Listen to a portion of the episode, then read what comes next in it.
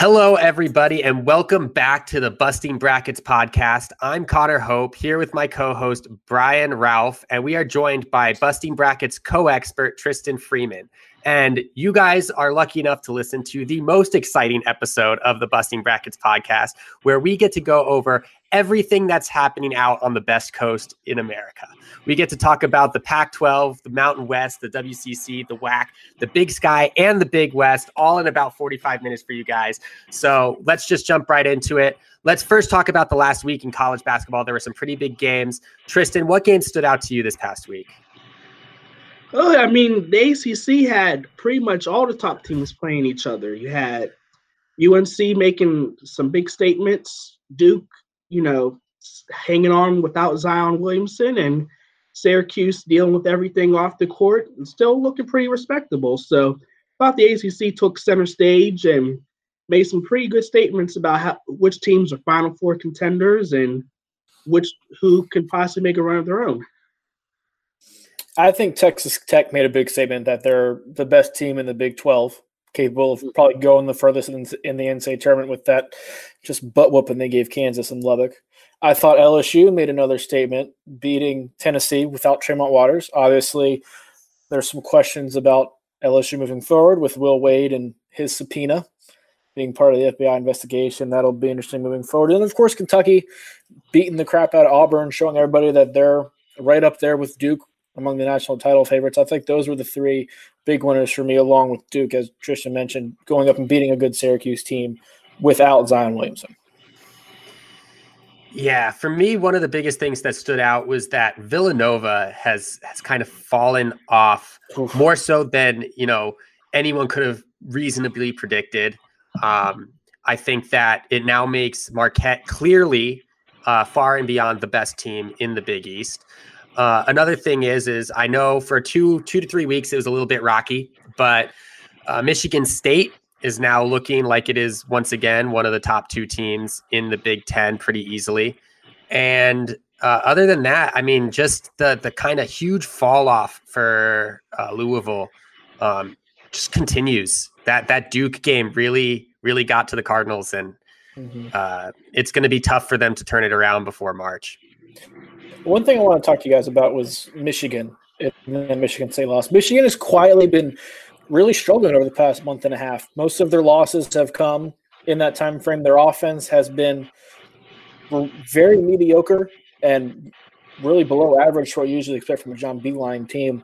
Do you think Michigan can turn it around and become the team that we all thought they were in November and December when they looked like the best team in the country? Yeah, I think I mean Michigan always has spurts uh, where their offense just isn't up to par. Um, but it's John Beilein. He's going to have his team ready for the big dance. Um, they wouldn't necessarily be a team that I would pick to make the Final Four, uh, just because I'm not sure that they can play high level offense for six games in a row. Right. Right. But uh, I mean, John Beilein is one of, if not the best coaches to coach March. Um, you know, his regular seasons might not be that spectacular, but he always has his team ready for both the Big Ten and the NCAA tournaments. Tristan, I don't know if you have any thoughts on Michigan or if there's another team kind of top of the polls that you're a little bit concerned about. Well, uh, look at Michigan. They're going to be carried by their defense.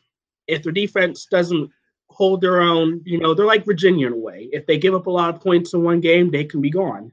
Last three losses, you know, they've given up 77, 65, 74, and their offense just isn't good enough to carry them. You know, their top two scorers are underclassmen, and Charles Matthews is a very talented player, but he's going to give you 14 to 15, and that's pretty much it. So they're still going to be a dangerous out in the tournament because I think they're going to clamp up on whoever they play.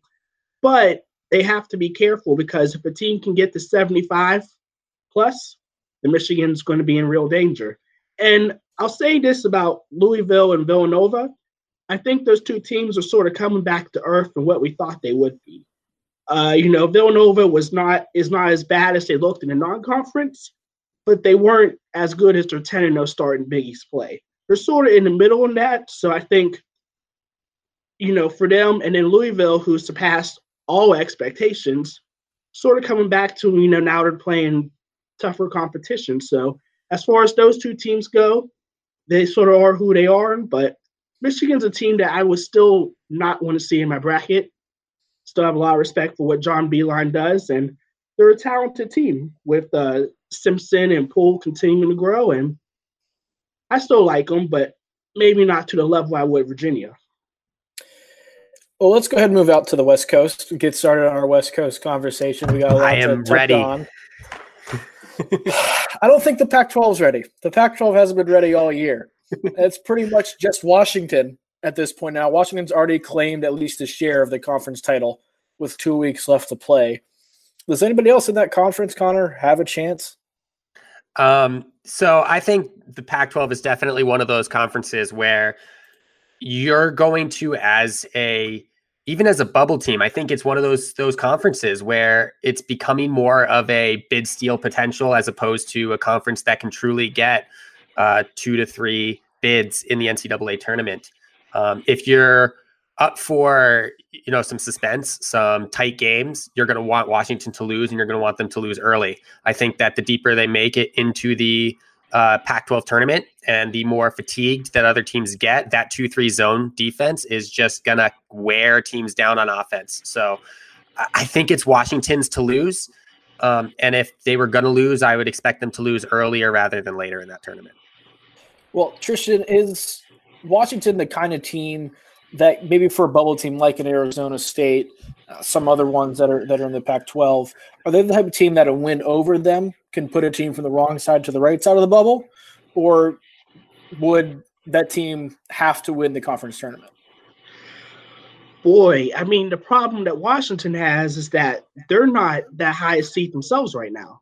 Right. They're around seven or eight themselves because the Pac-12 has weighed them down. So is that the kind of win that can push you up?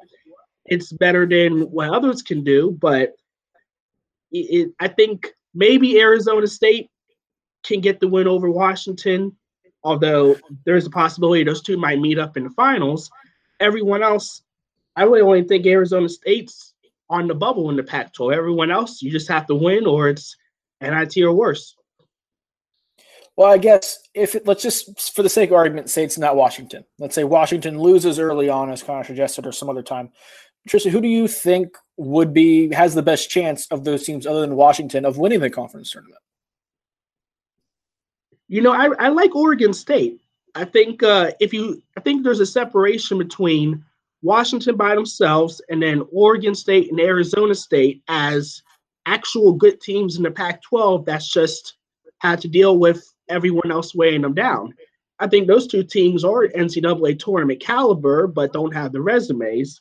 And I think, you know, with Tres Tinkle, who's one of the best players no one's talking about, and a pretty and a really uh, great big man in Kelley, who's one of the nation's leaders in blocks. I think Oregon State has a real good shot of, of making a run in the tournament, getting the bid. Connor, what do you think? Who would you maybe put a little bit of money on outside of Washington? Um, I would have to agree that the the team that I would look at as having the best chance of winning the Pac-12 conference tournament behind Washington would probably be Oregon State. If we're looking deeper down and you want kind of to flip your money and make big money. Colorado is a team that I think could uh, do some damage in the Pac 12 tournament. Their defense is solid. They play at a relatively slow pace. Um, you know, and their uh, what weighs them down is their consistency on offense. But anytime you have McKinley Wright running the show, uh, you have the potential to score big. So I would look at if, if you're looking for for a safe bet, that's not Washington. It would probably be Oregon State. But if you're looking at one of those surprise teams to kind of come out of nowhere, I- am looking at Colorado. I think it's interesting that both you guys, neither of you said Arizona State, who's number two and is the only other Pac 12 team with really an outside shot at getting in that large bid. What do you make, Connor, of maybe the past two years for Arizona State? Because now it's two years where they've looked really good in the non conference and gotten into Pac 12 play and absolutely fallen apart. Yeah, I mean, they're still second in the Pac 12, so they're still playing relatively well. My issue with Arizona State is I do think that that team loses early. They play down to their opponents or up to their opponents, depending on who they're playing. So they're going to make themselves very vulnerable for a first or second round upset. Um, I do believe that. Tristan, what do you think? You know, I think they've relied so much on uh, their freshman Luguentz Dort so much that you know when he has his own freshman struggles, they don't seem to be able to carry it. You know, him, Remy Martin, and Rob Edwards are sort of their consistent scorers, with Zylan Cheatham being their primary front court option. So I think they're actually a good team. They're 10 and 5 in the Pac 12, which in most years is pretty respectable, but it's just not good enough to cover it this year. And I think the problem for the Pac 12 overall is these aren't all bad teams. I mean, Oregon still has talent, UCLA, USC still has talent, but they were so collectively bad in a non conference where there's no respect for them now. So if Oregon, so if Arizona State loses to Oregon or USC, it's considered an awful loss when you know normally it's there's nothing shameful about it. So I actually think Arizona State's like I said, pretty good team in NCAA tournament caliber, but when you can't get a single good win after January, that's what happens. Yeah, yeah and they turn the ball over a ton and they foul mm-hmm. a ton. So they give other teams plenty of opportunities to beat them. And they yeah. can't shoot. Mm-hmm. And now all that inconsistency leads to these problems where you're, you're losing to Washington State, you're losing to Colorado, you're losing all these games against teams that have lesser talent than you do shifting gears, I think Gonzaga is probably the opposite of that in terms of consistency. They've been a dominant force really as soon as they get into West Coast Conference play. Clearly, have a talent advantage over everybody else, but they're playing to that talent advantage and are just wiping the floor with everybody, despite there being some other good teams in the West Coast Conference. Connor, I know this is your area of expertise. Just how good is Gonzaga? I think people are wrong on both ends of the spectrum with Gonzaga. Um, I think that Gonzaga is excellent. I don't necessarily think they're the best team in the country. I I don't personally have them number one in the country. I still think that Duke and Virginia are clearly better teams than Gonzaga. Um, just by the way they've played throughout the season. Uh, Kentucky, UNC, Gonzaga are all in that same category, right behind those two. Um, so I would have them there. Uh, they're a deep team. Um, they probably you probably can't count on Tillie coming back. So if you're expecting, if your mentality going in is Gonzaga is going to be an elite team or going to be the top team once Tillie comes back, you might be a little bit disappointed um, because they say that he's just done for the regular season, but there's been no movement in terms of him definitely being back for March. But behind him, they they can play two at pretty much every position. Uh, Geno Crandall has really come on offensively, which was one of the biggest holes. Once they have Crandall on the floor instead of Perkins, they really lose that offensive point. But he's been pre- playing pretty well. Uh, Hachimura and Clarke are as good a front court as anybody has in the country. Uh, Zach Norvell, he's the X factor. If Zach Norvell's hitting his threes consistently, I think Norvell. I think I think Gonzaga you know, can make the final four, possibly challenge for the national title. But if Zach Norvell has even one game where he's off on his threes, I think Gonzaga is primed for an exit. Norvell is one of my favorite players in the country. I just love the way he plays. He gets his shot off real quick, just that lefty stroke. Yeah. I mean, he's a baller. He's a Chicago baller. exactly. I I agree. I think there. I, I wrote over the weekend that there's only five teams that I think can win the national championship. It's that Duke, Kentucky, Virginia, UNC, and Gonzaga's in that mix. I think it's Duke at one, Kentucky maybe at two, and then Gonzaga, UNC, um, and Virginia tied at 3A, 3B, 3C. Tristan, do you think Gonzaga has the potential to win the national championship this year? Oh, oh, absolutely. I, I think, you know, I sort of disagree with Connor a little bit about Duke and Virginia being clearly ahead because Duke's three point shooting is an issue. And the one thing about Gonzaga that I actually love is they don't have to hit 10 threes to win a game. They're one of the top teams in the country when it comes to shooting under the arc. And with Clarke and Hachimura, who doesn't even prefer to shoot threes, dominating inside like that, Gonzaga doesn't have to have their best offensive game to win. And and that's a and especially when you have six games to win it all, there's going to be off games, and Gonzaga has shown time and time again they can win with their off games. They just have to continue to improve defensively. And I would say guys like Corey Kispert and Zach Norvell have to just continue to have an impact. Don't disappear from games or rely on Perkins from the perimeter or the big men. And I think they'll be fine. I mean, I would love to see them play a team like Michigan or Virginia and to see how good their offense really is. So they certainly can win it all. They've shown nothing in conference play that they can't do it.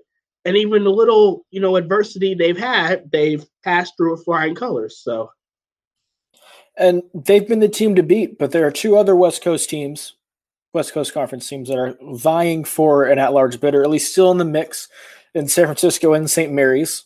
Both of them have, let's just say, lackluster resumes, but in, in this year with the weak bubble, are still in the mix.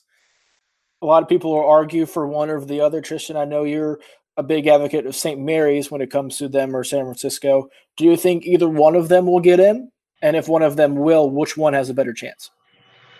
Boy, so I first want to say when it comes to the bubble on the West Coast, people who have been, especially West Coast Conference fans and Mountain West fans who have clowned the Pac 12 for how bad they've been, in a weird way, it's come back to haunt them because the best wins these teams have were against Pac 12 teams. Yep. And so if the Pac 12 is weak and your best wins are against the weak Pac 12, then you're weak. So there has to be a balance for the Pac 12 to be strong overall to help buoy the other bubble teams, but without taking too much bids. But I think the problem that these West Coast teams have is we're assuming they can't beat Gonzaga. So what else can they do? You know, the best chance rather these teams have is just to face off in the WCC semis, and that will be a true elimination elimination game. But um, for me, I've been impressed with St. Mary's for the simple fact that they've had injuries the whole year. They've been young. They've had to replace an All American player in Jock Landale, and, and, still, you know, have been one of the top teams in the WCC. Played really well against Mississippi State. Played well against LSU. They could have gotten one of those wins to really help themselves, but I think they've shown themselves well of just a tiny bit more than San Francisco, in my opinion. Connor, same question to you. Do you think one of those two gets in? Uh, and if so, which one is maybe the most more likely of the two? I don't think either of them get in. I don't think either of them have the resume to get in. They would have to beat Gonzaga in the tournament and probably win the tournament to get in. Um, my issue with St. Mary's is November. And I know people don't like to look at the games in the first month of the year, but they just didn't play well. I mean, they played well, but they just couldn't win. And their losses, I think, are a little bit worse than San Francisco's. Um, they lost at home to UC Irvine. They lost at home to Harvard. Um, they lost. Uh, I mean, the Western Kentucky loss isn't bad. The uh, Utah State loss, Miss- Mississippi State loss aren't bad, but they also lost to Pepperdine. Um, and I mean, San Francisco did lose to Santa Clara. So San and and at UC Santa Barbara, which at the time didn't look terrible, but has kind of Looking gotten terrible. a little bit worse. Um, I don't think either of get them get in. If I were to give one a spot, I would give it to San Francisco. But I, I know a lot of people who who like St. Mary's, and I don't think that they're wrong.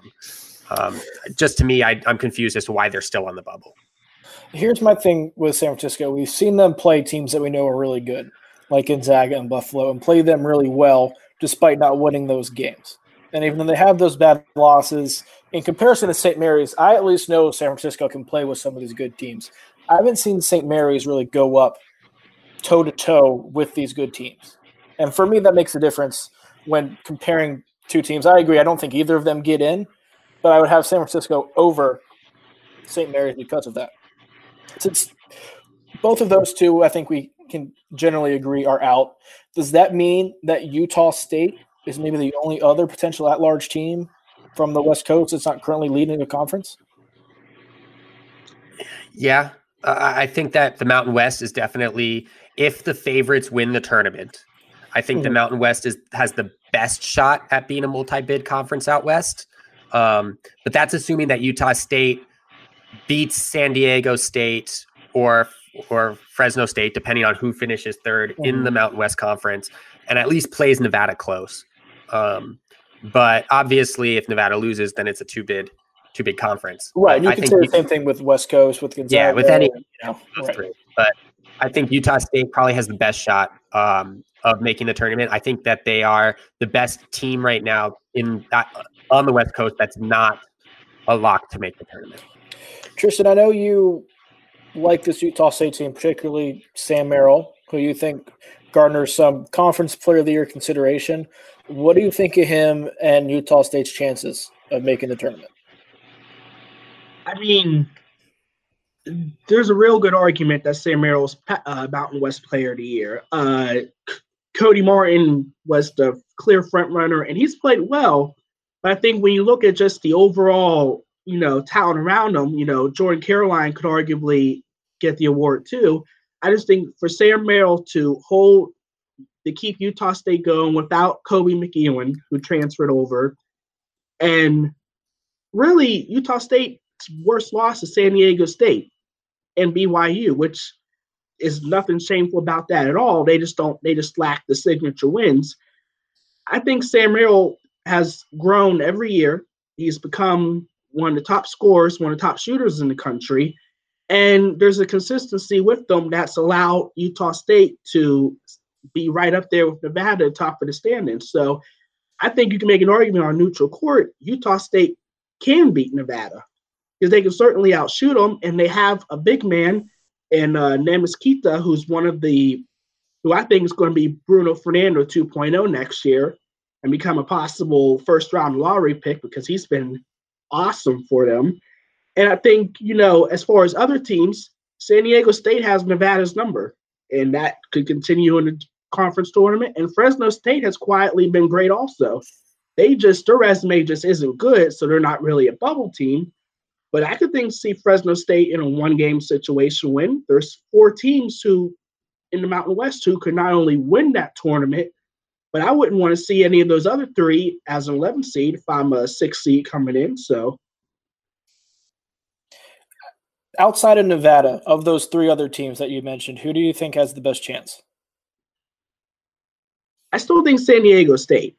I think from a talent perspective, they should be a tournament team but they just have these lapses for some reason. I mean, if you look at Brian Dutcher's resume, he has a whole bunch of great wins so far in his first few years. He's beaten Gonzaga, he's beaten Nevada multiple times, but then you just have these games and moments where it's like they don't even bother to play. But I think when motivated, you know, Jalen McDaniels is an NBA talent. They got senior backcourt with Devin Watson. I just they they could certainly win a couple of games they sh- probably should have beaten Houston last year. So, yeah, and then I mean that's a Houston team that should have beat Michigan, who went all the way to the championship game. So, San Diego State certainly has pedigree. I want to move down to the WAC now, where another team that has made the tournament the past couple years in Mexico State looks poised to do the same thing again. On top of the conference standings right now, favored to win the conference tournament, go to the NCAA tournament again. They've sort of run that conference for the past couple of years now holding off a push from Grand Canyon. Connor, do you like this Mexico State team? Can they be a threat to pull an upset in the tournament? Um, I like the New Mexico State team. I, I I'm hesitant to say that they are better than last year's New Mexico State team, but I think that they are good enough to beat a uh, a team that may not, you know, may overlook them in the NCAA tournament. Um, can I just say that I am really getting some Grand Canyon fatigue? I, I think that we've hyped Grand Canyon up for three to four years now, and they just haven't. I mean, Utah Valley is the second best team in that conference. Mm-hmm. It's we've hyped Grand Canyon up. Yeah, they have a, a loyal student section, but that doesn't make a good team. And I think that, you know, in the years moving forward, the best team, the best this program that's set up to be the second fiddle or the, the biggest threat to New Mexico State is Utah Valley, who rarely gets talked about. Um, other than last year, where they played two tough games in the 24 hour span, no one really talks about Utah Valley, and they hype up this Grand Canyon team that really hasn't done anything to show for it. Well, then who do you think might be. Can Grand Canyon become that team that people want them to be? Uh, like, what what will it take for them?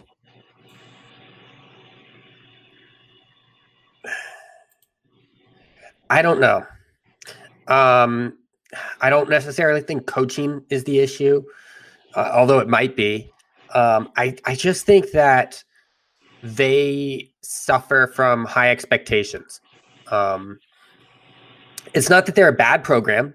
It's not that they are not a competitive program, but when you go into every season expecting to be that team that's constantly challenging New Mexico State, and they did in one game this year. They they they had a really close game at the beginning of the uh, WAC season, but I think that we go in with these high expectations, and they're delivering exactly what they should be delivering. So that's fair. Uh, now, Tristan, with New Mexico State, I think UC Irvine in the Big West, and then South Dakota State, obviously the Summit League. They've been running that conference for a few years. Those are probably the three other teams that most people will look to as being able to potentially pull a first round upset among those mid majors from the West Coast. Of those three, do you like any of them to maybe pull a first round upset, and which one do you think might be the most likely to do so? You know, I think if Mike Daum could go for 30 or 40, you can always look at South Dakota State as possibly pulling it off, but I'm not sure they'll even make it to the tournament. They have not dominated the summit like we all thought they would. Mm-hmm. I think some of those other teams could push them off. I think New Mexico State has the balance. You know, they don't have elite score over 11 points a game, but they have six or seven guys who can consistently score. And they're a physical team. And what New Mexico State does more so than Grand Canyon and other, you know, mid majors who are trying to be, you know, nationally relevant is they found their lane with transfers, whether it's getting a top JUCO transfers or getting, you know, cast off from other programs like AJ Harris of Ohio State, they become a destination place. So they get talented guys who are high major caliber and they have them go into WAC and consistently win. And I think if they can get a good, possibly 12, 13 seed, they have the capabilities to win. I mean, they they almost knocked off Kansas, if I'm not mistaken. So mm-hmm. I, I, would go with them. I wouldn't want to play them, but my concern is they don't have a guy that you can count on dropping 20, that they just won't have the offense to keep up, depending on who their matchup is. Yeah. I want to go back to the top of the, of the West Coast now. The teams we talked about at the beginning Gonzaga, Nevada, Washington. I think we can agree are the three clear cut teams. Tristan, of those three, who do you have the most confidence in in terms of making a long run, potentially making a Final Four? Uh, if I had to go in order, I'd go Gonzaga clearly, but then I'd go with Washington over Nevada. And I think I think Washington, if they seem to have clicked it when it comes to running their zone defense, and I think they have enough of the scoring balance. I think when you look at Matisse Thybulle, who should probably be Pac-12 Player of the Year from what he from his impact, mm-hmm. Jaylen Nowell, Noah Dickerson, I think they have the you know veteran play. They're a team that I think could make if they're if they're somehow an eight seed, be very careful if you're a one. You don't want to play this team. This is just going to be a very underseeded team. I think they're four or five based on talent and they could probably make a run. Uh, Nevada, the concern with them is they just get themselves into bad starts all the time. And we see the NCAA tournament, you do that one time against a hot mid major, you're you're done. So hopefully the hopefully Caroline and the Martin brothers can, you know, get them off the good starts because offensively they can compete with anybody in the country. Mm-hmm. I'm just concerned that they allow too many runs, and that's just not going to work much. What's the question to you another way? I know you like this Washington team. Um, how far do you think they can go? And of those three, which one do you think might be the most likely to get upset early? Um, for me, I would think that Washington is a reasonable team that you can pick that's lower seeded, but could and I would argue if they're not in that, if they make it to a seven seed as opposed to an eight or a nine seed, should uh, challenge for a second weekend spot. Um, I, I think that they're because the Pac 12 is so bad, people kind of look at what Washington's done in the Pac 12 with almost a side eye. But if you look at their losses, and and they've won some pretty solid games, but if you just look at their losses, they lost at Auburn, going down to Auburn and winning is not an easy thing to do. And it'd be a tough task for a top 10 team to go to Auburn and win a game, let alone a team that's probably in that 25 to 30 range. Auburn was playing better at the beginning of the season, too. Yeah. Much better than they are now. But, and and same thing with Minnesota. Minnesota was playing yes. relatively well. They lost by two on a neutral floor. They went to the kennel and took Gonzaga to the final seconds of that game and lost by two. And then they lost on a neutral court to a Virginia Tech team that is top 15 in the country. So it's not like they are losing to bad teams and they're competing with a decent number of those teams that they did lose to. I just think that um, I agree with Tristan. I think that Nevada is probably the most vulnerable. Uh, they win games ugly, which is promising if you're looking for a team that can gut out close games, but also is a little bit concerning when you're looking at a team that's supposed to be a top 10 to 15 team that's playing New Mexico to a point or San Diego State to a point where they have to gut out wins. Right. I think part of that too is the fact that they struggle shooting the ball. I mean, outside of Jazz Johnson, they have no real shooters. Jordan Caroline, I think, is their second best shooter in terms of percentage wise. And while he's improved, he's not somebody that I'm necessarily going to want to rely on making a big three for me if I need a bucket late in a big game. Washington is carrying the, the flag for the Pac 12 this year. I don't think any of us expect that to be the case moving forward, where the Pac 12 is a, maybe a one or two bid league for more than just this year. So next year, of the other teams outside of Washington in the Pac 12, Connor, who do you think might have that big bounce back year and be a top 20, top 15 team next year? Um, it's hard because there's a lot of potential coaching moves. Right, right, right. I, I think I would want to see where UCLA, who their coach is. Um, uh, they're the one that I'm kind of maybe looking at the closest because we don't know. And UCLA is a big school that's not in Arizona where it's caught up in this this FBI controversy. Um, so if they get a good coach and some solid recruits, who knows? Maybe they could bounce back. Uh, Utah is always going to be up there, but they're not a top 10 to 15 team. I don't know if we're going to get a top 10 to 15 team from the Pac 12 next year, but I think that if UCLA makes the right coaching hire and they can secure some of the the late commits, uh, they can definitely return to their spot in the top two to three in that conference. Yeah, I know Arizona has a good recruit, recruiting class coming in. USC has a good recruiting class coming in. Oregon's landed a couple top guys. Tristan, outside of Washington, same question. Who do you think has the best chance of kind of breaking through next year?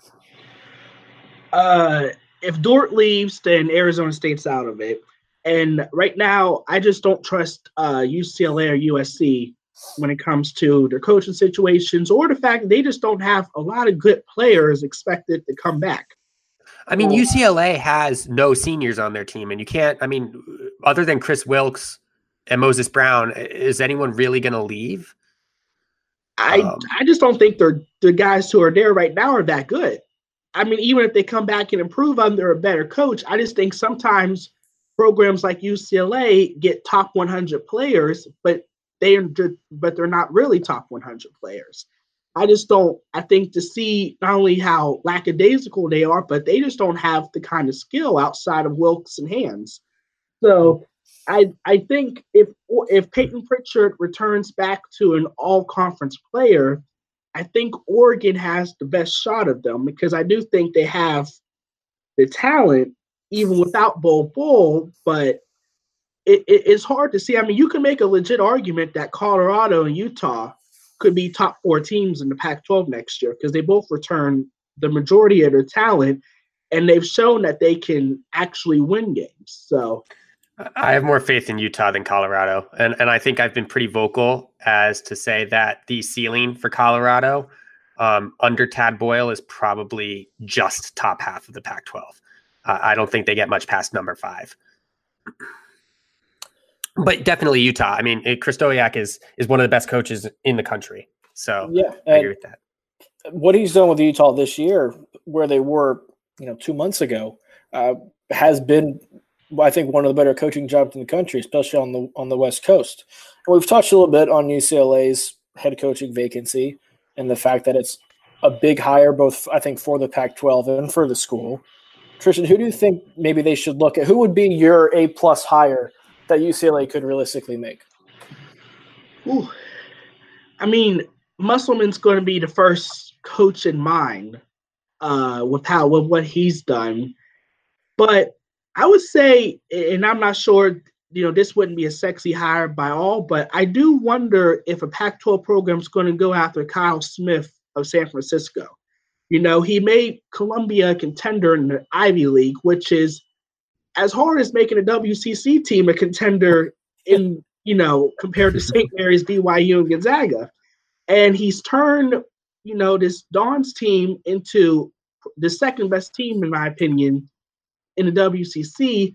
I would like to see what he can do with, you know, real top 100 talent because he has the coaching acumen, he has the history, but I'm not sure if the UCLA fan base, which prefers big, flashy hires, that would ever go for it. But he's, but he's really been uh, one of the top up and coming coaches on the West Coast, and who knows? I mean, maybe if uh, Utah State's coach as you know, he should get some consideration as well. But I think if you're UCLA, you should just go for the right hire, regardless of name ID.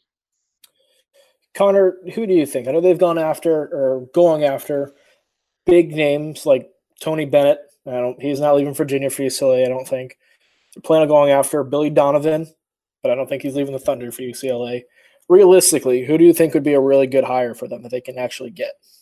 Honestly, I think Musselman is probably the who the person that should be their number one choice. Um, I think that giving giving him the ability to recruit to one of the top programs in the country, or the historically the top programs in the country, giving him a chance to enter the transfer market so that he can pick up some more talent to go to UCLA next year, and the fact that he he took a Nevada program that was, you know, middle of the road, maybe in the Mountain West, possibly bottom of the Mountain West most seasons, and and, and quickly turned them into a top team in the Mountain West. I think makes him the top choice. Uh, as if you're going mid major, I don't necessarily think I would pick Kyle Smith. Um, the the the one mid major coach that I really like uh, to go to UCLA, if they were going to go that route, is Russ Turner out of UC Irvine.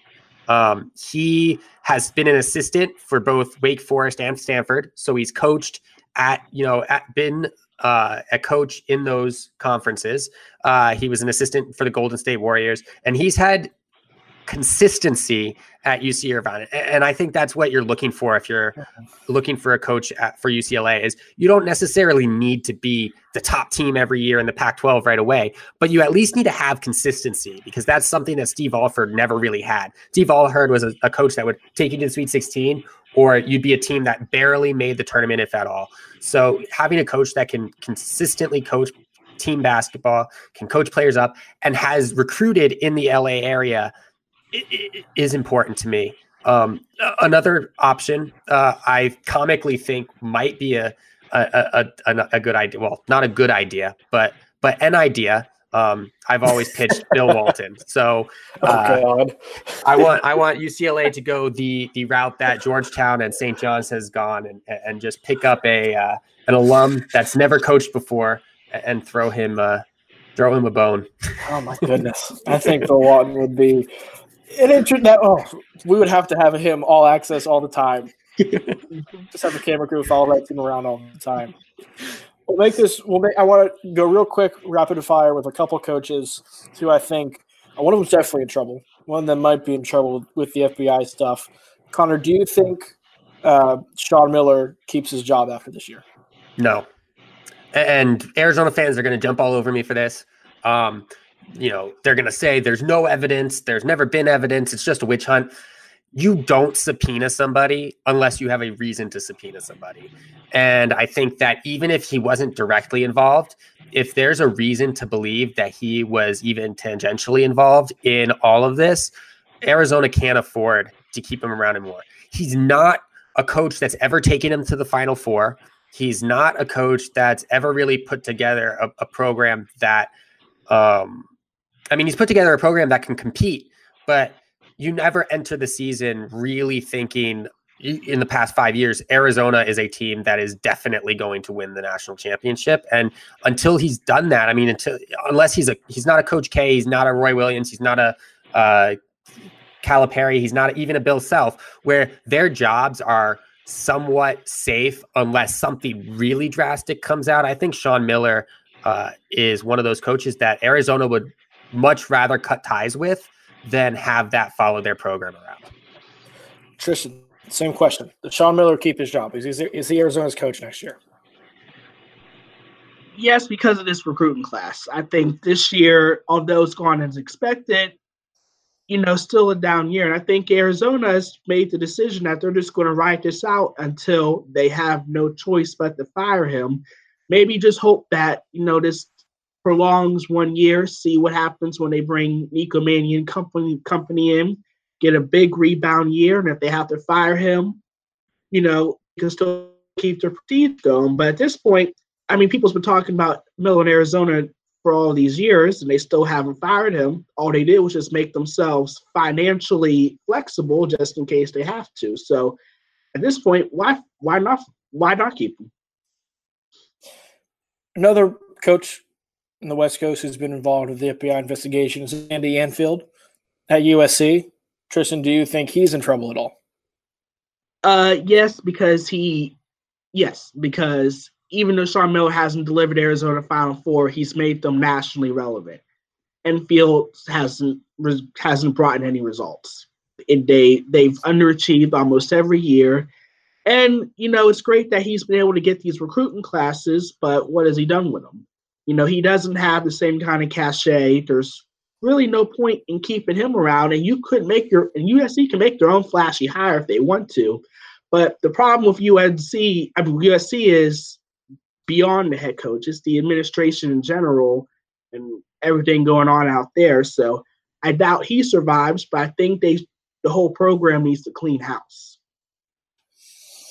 I, I, I certainly wouldn't be surprised either. I think his saving grace as well is going to be potentially, if there is one, is the recruit is coming in because USC has the top recruiting class that they've been looking at for two years now. Um, excited about, and he's underachieved for sure. And the FBI doesn't help things, but he also hasn't been subpoenaed, which I think USC is looking at as a you know maybe the way to judge things now. Connor, any final thoughts on the West Coast? Anything that people should be really looking for or watching over these next couple weeks? Um, just a few. Uh, pertaining to Andy Enfield, I think his one saving grace, and it might not be the same for basketball as it is for football, but I think his one saving grace is the fact that Lynn Swann is an absolutely inept athletic director. Um, he's the one that thinks that USC's football program is in a good spot. So uh, who knows? He might think that their basketball program is great. So we'll, we'll have to figure see that what happens there. I think he does have one more year to work with the recruits, but if he doesn't deliver next year, he's probably gone. Um, other than that, I think that the West Coast tournaments aren't necessarily going to be the most exciting in the later rounds because I think that each of those conferences, with the exception of maybe the Big West and the Big Sky, um, have clear favorites that should win. Um, not that they can win, not that they're favored, but that they should win. If they don't win, it's probably um, because of an injury or because they just underperformed. Um, and the other thing I wanted to, to bring back is the fact that uh, looking at three of these teams that we've talked about San Diego State, Gonzaga, and Arizona um, they all played in what was billed as the best Maui Invitational field ever. I don't think it's the best field ever now looking back. Hindsight's 2020, but Iowa State was the third best team in that, or is the third best team that played in that field. It was San Diego State, Iowa State. Um, Gonzaga was great, and Duke was great. Obviously, Auburn's underperformed. Uh, Xavier has fallen off the map okay. this year.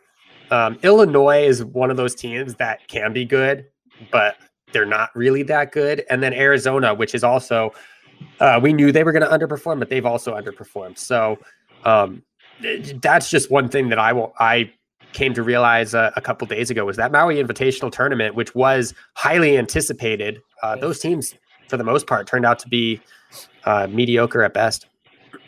It was a great final game, uh, but I think it, I think as the tournament got underway, it felt inevitable that Duke and Gonzaga, mostly because of how good Duke and Gonzaga were, but partially because those other teams maybe weren't as good as we all thought. Tristan, any closing thoughts from you?